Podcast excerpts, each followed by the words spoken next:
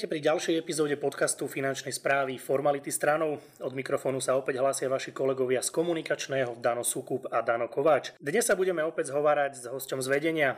Takmer 10 rokov pracoval ako manažer v Telekome, potom prešiel do Národnej diálničnej spoločnosti, Odtiaľ do Národnej agentúry pre sieťové a elektronické služby, potom na magistrát hlavného mesta a aktuálne pôsobí ako generálny riaditeľ sekcie informatiky, o ktorom je známe, že nemá problém naobedovať sa aj so svojimi podriadenými. Pán Lukáš Sojka, vítajte u nás. Dobrý deň, ďakujem za pozvanie. No, môžeme hneď plynule prejsť k otázkam, na ktoré sa odpovedá teda buď alebo. Hej, sú dve možnosti, takže poďme teda rovno na to. Film alebo kniha? Film.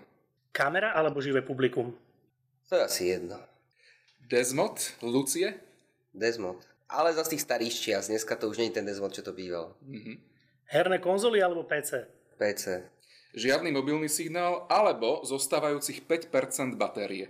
Berem tých 5% batérie. Edge alebo Chrome? Asi ten Edge.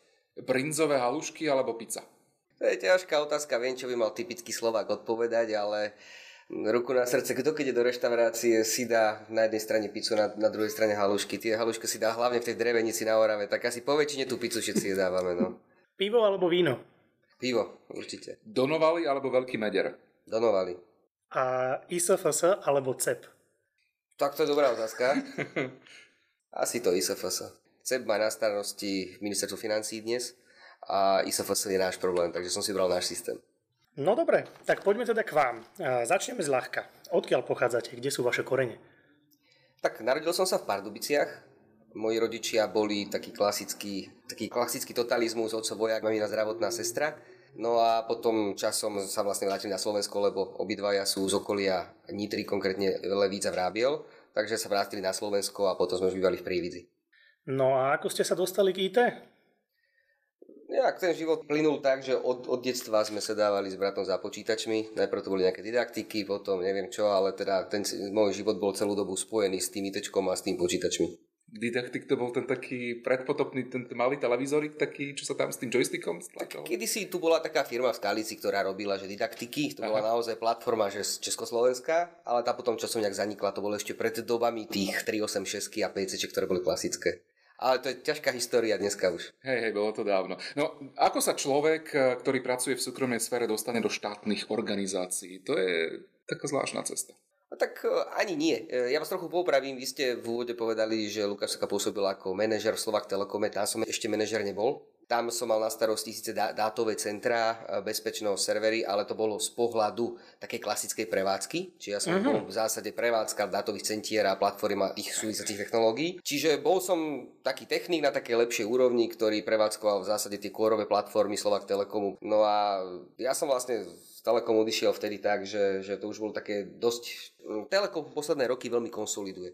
Konsoliduje takým spôsobom, že keď som ja nastúpil do Telekomu, tak v týme nás bolo 12 keď som odchádzal, už sme boli dvaja, uh-huh. ale, niko, ale žiadnu robotu nevyhodili. Hej, iba ľudia podchádzali a robota sa akumulovala. No a to viedlo k situácii, že napríklad my sme už niekedy v júni mali cez 400 hodín odpracovaných navyše. No a to, jak si wow. už potom aj moje telo moc nedávalo po tých nociach, lebo to všetko sa vlastne prevalovalo do nočných.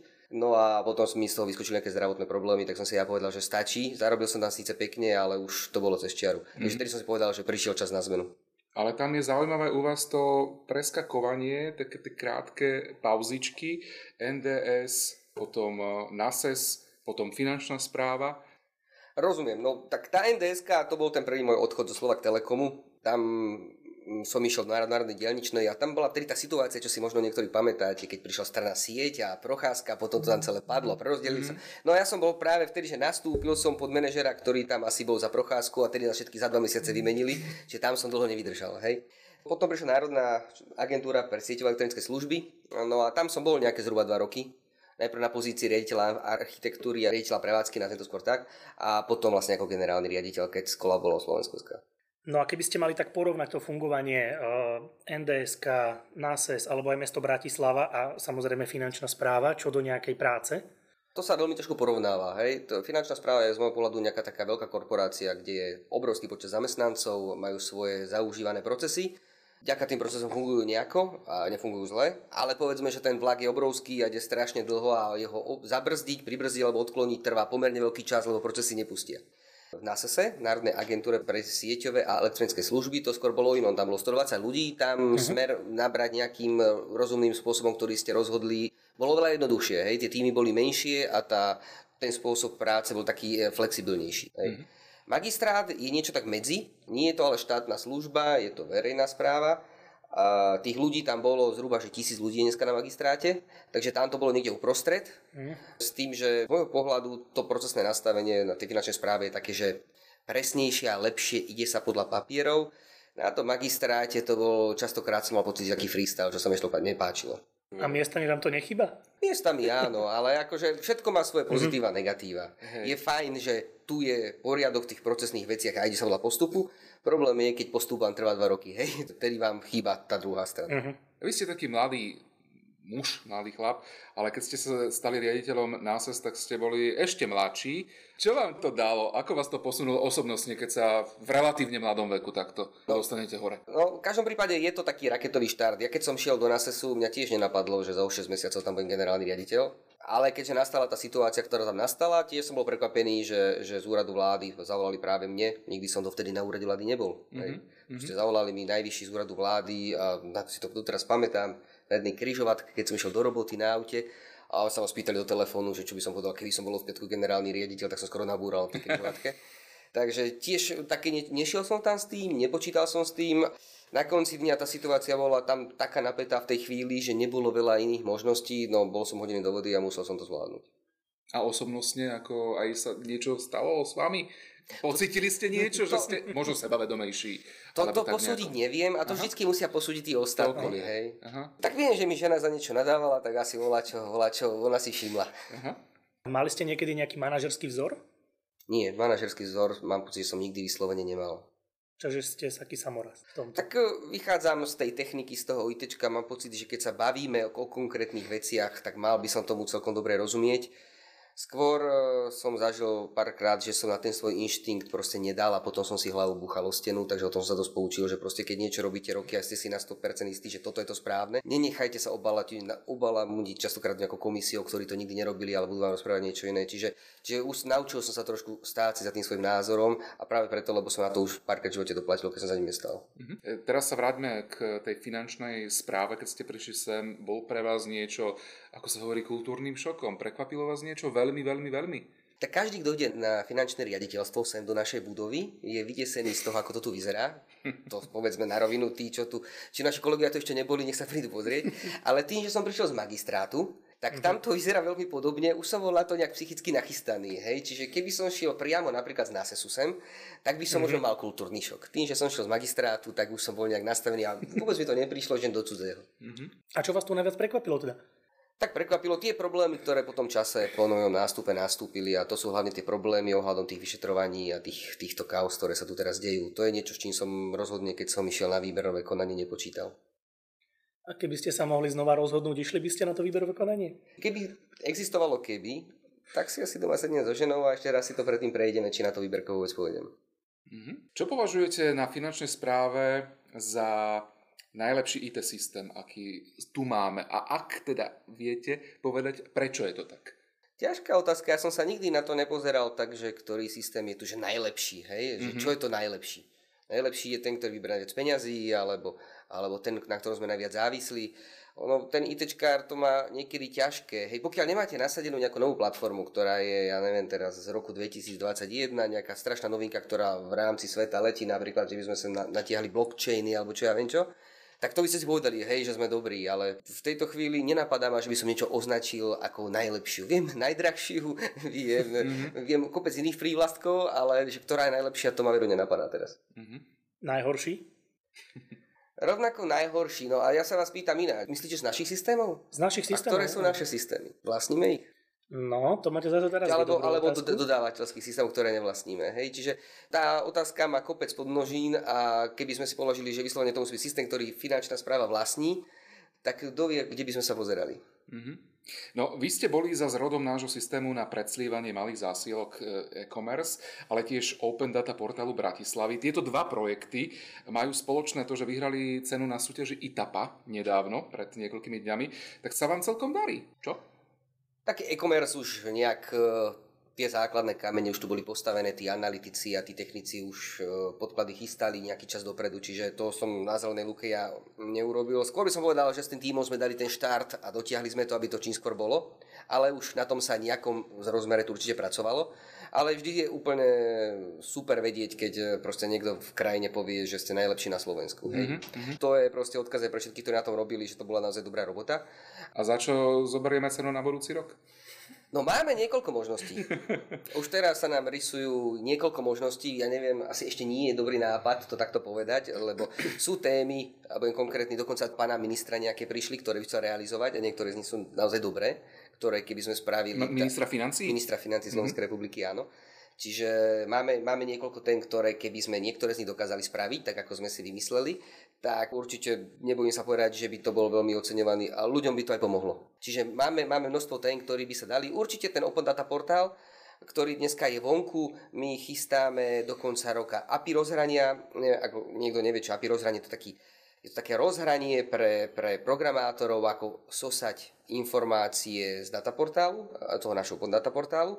A my tam ideme presmerovať e, do konca roka informačné zoznamy finančnej správy a vrátanie bankových účtov. Čiže už len toto, keď dáme nahromadu a toto celé ináč programujú naši zamestnanci. Čiže to už nerobí dodávateľ, to už robia naši kolegovia.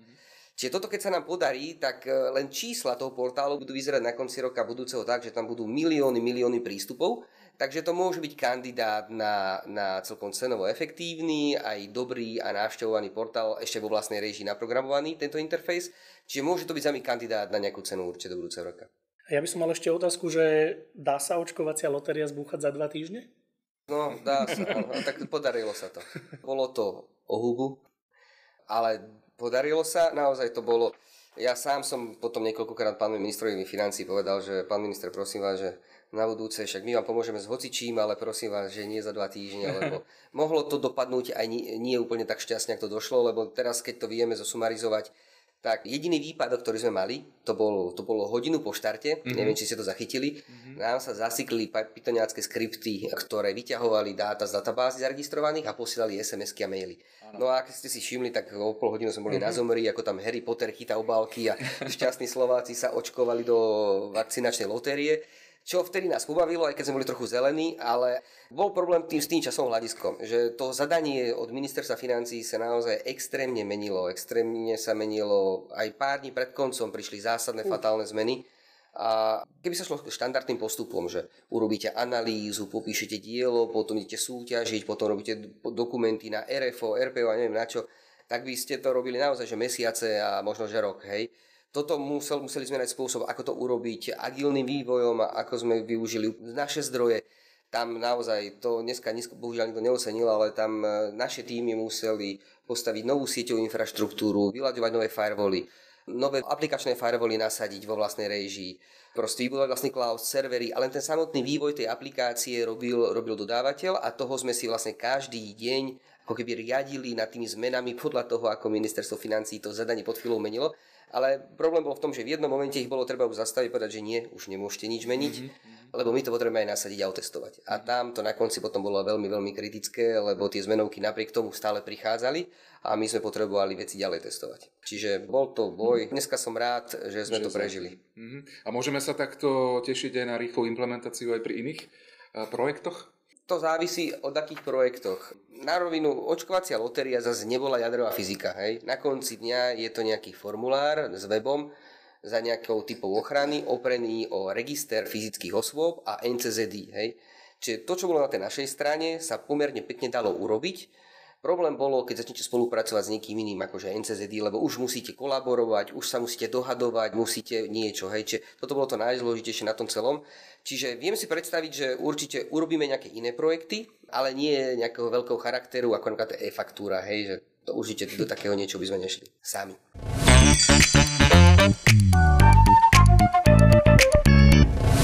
Akým spôsobom ventilujete hnev? Idem sa vyrozprávať asistentkám. OK, ste IT expert, máte skúsenosti s kybernetickou bezpečnosťou. Ako vnímate tento fenomén sociálnych sietí a či na niektorých fungujete, lebo nejak sme vás nevypátrali na Facebooku napríklad? Nie, nepoužívam sociálne siete. Prečo? Nejak mi to nechýba. Ja som nikdy netúžil po nejakej popularite, aby ste si ma vedeli ľahko vygoogliť. Čiže na Facebooku a podobných sieťach síce nie som, ale nájdete ma na denníku na smečku, kde čo si som pôvodne nepočítal. A tomu som sa už vyhnúť bohužiaľ nevedel. Ale teda nie, nie som na žiadnej sociálnej sieti, takže môžete hľadať, nenájdete ma.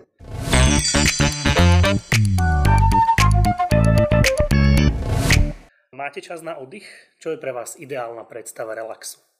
Ja moc všeobecne, asi budem trochu workoholik, ja moc ako všeobecne neoddychujem, ja na tou robotou myslím často a aj večer, aj doma, preto vaše hovorky nevypisujem vždy večer, že čo ma, čo sme ešte zabudli, čo sme neurobili. Čiže môj mozog vypnúť je veľmi náročné, ale je to spôsobené tým, že ma tá práca aj baví Čiže a keď idem na dovolenku, tiež berem ten notebook a teraz celú moju dovolenku sme robili lotériu, takže tam som tiež moc nedovolenkoval. Nie je to úplne zdravé, ale akože úprimne teším sa, ja mám za oddych to, že keď ma tu raz prepustí a poďme na úrad práce, to je tá miera oddychu, kedy si oddychnem. A keď náhodou by nastala situácia, že naozaj, že nič nie je, reálne máte deň pre seba, ako by ste ho strávili, keď viete, že nikto vám nezavolá ten deň, nikto vám nepošle mail a máte a, dovolenku. A som s rodinou, alebo som sám. Máte dovolenku, vypovedzte. No tak boli sme napríklad nedávno so ženou na jednej chate so známymi si sadnúť, poopekať, porozprávať sa, dať si pivo, takže to považujem za dobrú mieru oddychu, to mám rád vždy. Mm-hmm. A čo také počítačové hry? Spomínali ste, že ste ty začali pri počítačoch aj s bráchom, tak ako vnímate počítačové hry? Tak áno, týmto životom, časťou života som si prešiel, úplne ma dodnes neopustila táto časť života, takže áno, mám doma aj nejakú tú hru, keď treba niečo ventilovať. A čo najradšej hrať? Tak priznám sa, že teraz naposledy som si kúpil nového Far Cry'a, takže toho som si skúsil. Co to vôbec neviem, čo je. Ale nevadí. Počítač... Kolega prikyval možno. Hej, to ja, toto vôbec je mimo, mimo, mimo mňa. Počítače, tablety, mobily, to je v podstate taká svojím spôsobom hrozba, hlavne pre deti a mládež. Budete v tomto striktný otec, chystáte sa limitovať deťom strávený čas na týchto sieťach? Ja zatiaľ nad tým neuvažujem. Ja mám také malé dieťa, máme dceru, ktorá má rok a 8 mesiacov, takže ja mám ešte čas. Mm-hmm. Ale teda, ja keď som bol malý, tak mne rodičia zankínali klávesnicu v spálni v skrini. tak som hral stratégie, na to nebolo treba. Klávesnicu. Ale tak ono to je o tom dieťati. Ja mám dceru, tak ak to nebude preháňať, tak samozrejme viem si predstaviť, že budem filtrovať nejakú mieru informácií, kam na aké weby sa dostane, tak to jasné. Mm-hmm. Ale tú zdravú mieru budem asi nejakým spôsobom monitorovať, nasadzovať, až keď budem vidieť, že je problém. Ako ste spokojní s rovnováhou medzi prácou a vašim osobným životom? Tak ja to tak berem ako to je, to sa ale podľa mňa nemoc zmeniť nedá, hej, že v tejto pozícii vy nemáte šancu si povedať, že padlo 16 hodín domov, hej, uh-huh. a tá rodina proste, kým ste tu, to musí akceptovať, že teda tá miska váh je naklonená na tú robotu aký film alebo kniha mala taký že zásadný vplyv na váš život? Stáva sa to niekedy, že človeka to Asi žiadna. označí? Asi žiadna kniha ani žiadny, žiadny film. Myslím, že ma nejak zásadne neovplyvnilo. Aké máte rady filmy napríklad? Komercia čistá, alebo aj niečo také? Asi tá komercia, keď som už starší. Aha. Keď si tak sadnem k Indianovi Jonesovi z 80, 80 rokov, tak to vždy si rád pozriem. Čiže nič ťažké také, že... Nie, ťažké filmy nerád pozerám, dosť depresie mám v robote, nepotrebujem si to všetko namotivovať. Aha, okay. No dobre, keď budete niekedy odchádzať z finančnej správy, čo by ste chceli, aby bol taký odkaz, ktorý tu zanecháte? Tak ja by som bol rád, aby hlavne tí ľudia pod nami, či už na IT alebo na zvyšku finančného riaditeľstva alebo finančnej správy, Proste si, si, si všimli, že proste v nejakom období sa na tom IT aj robilo a že za po nejakom období sa naozaj veľa urobilo a boli výsledky. Ej, lebo oni tí ľudia na konci keď tí šefovia sa točia a rotujú, čo je úplne normálne, oni proste nejakým spôsobom spomínajú na to, čo bolo. Niekto spomína na to, kto koľko peňazí dostal, ktorý najlepšie odmenoval, niekto hovorí o niečom inom. Tak ja by som chcel, bol by som principiálne rád, aby si zapamätali, že hej, že za toho svojku sa to urobilo kopec vecí a do toho sa na tom beží. To bola už naša posledná otázka. Pán Sojka, ďakujeme, že ste si nasli čas, že ste boli ochotní odložiť formality stránov. Ďakujem pekne za pozvanie. A ďakujeme aj za pozornosť. Náš podcast nájdete na intranete, ale aj na platformách Anchor či Spotify. Ak máte zaujímavý tip na ďalších hostí, tak pokojne mi môžete zamailovať, dať tip a to na adrese daniel.kovac zavináč finančná správa.sk. Tak do počutia na budúce. Do počutia.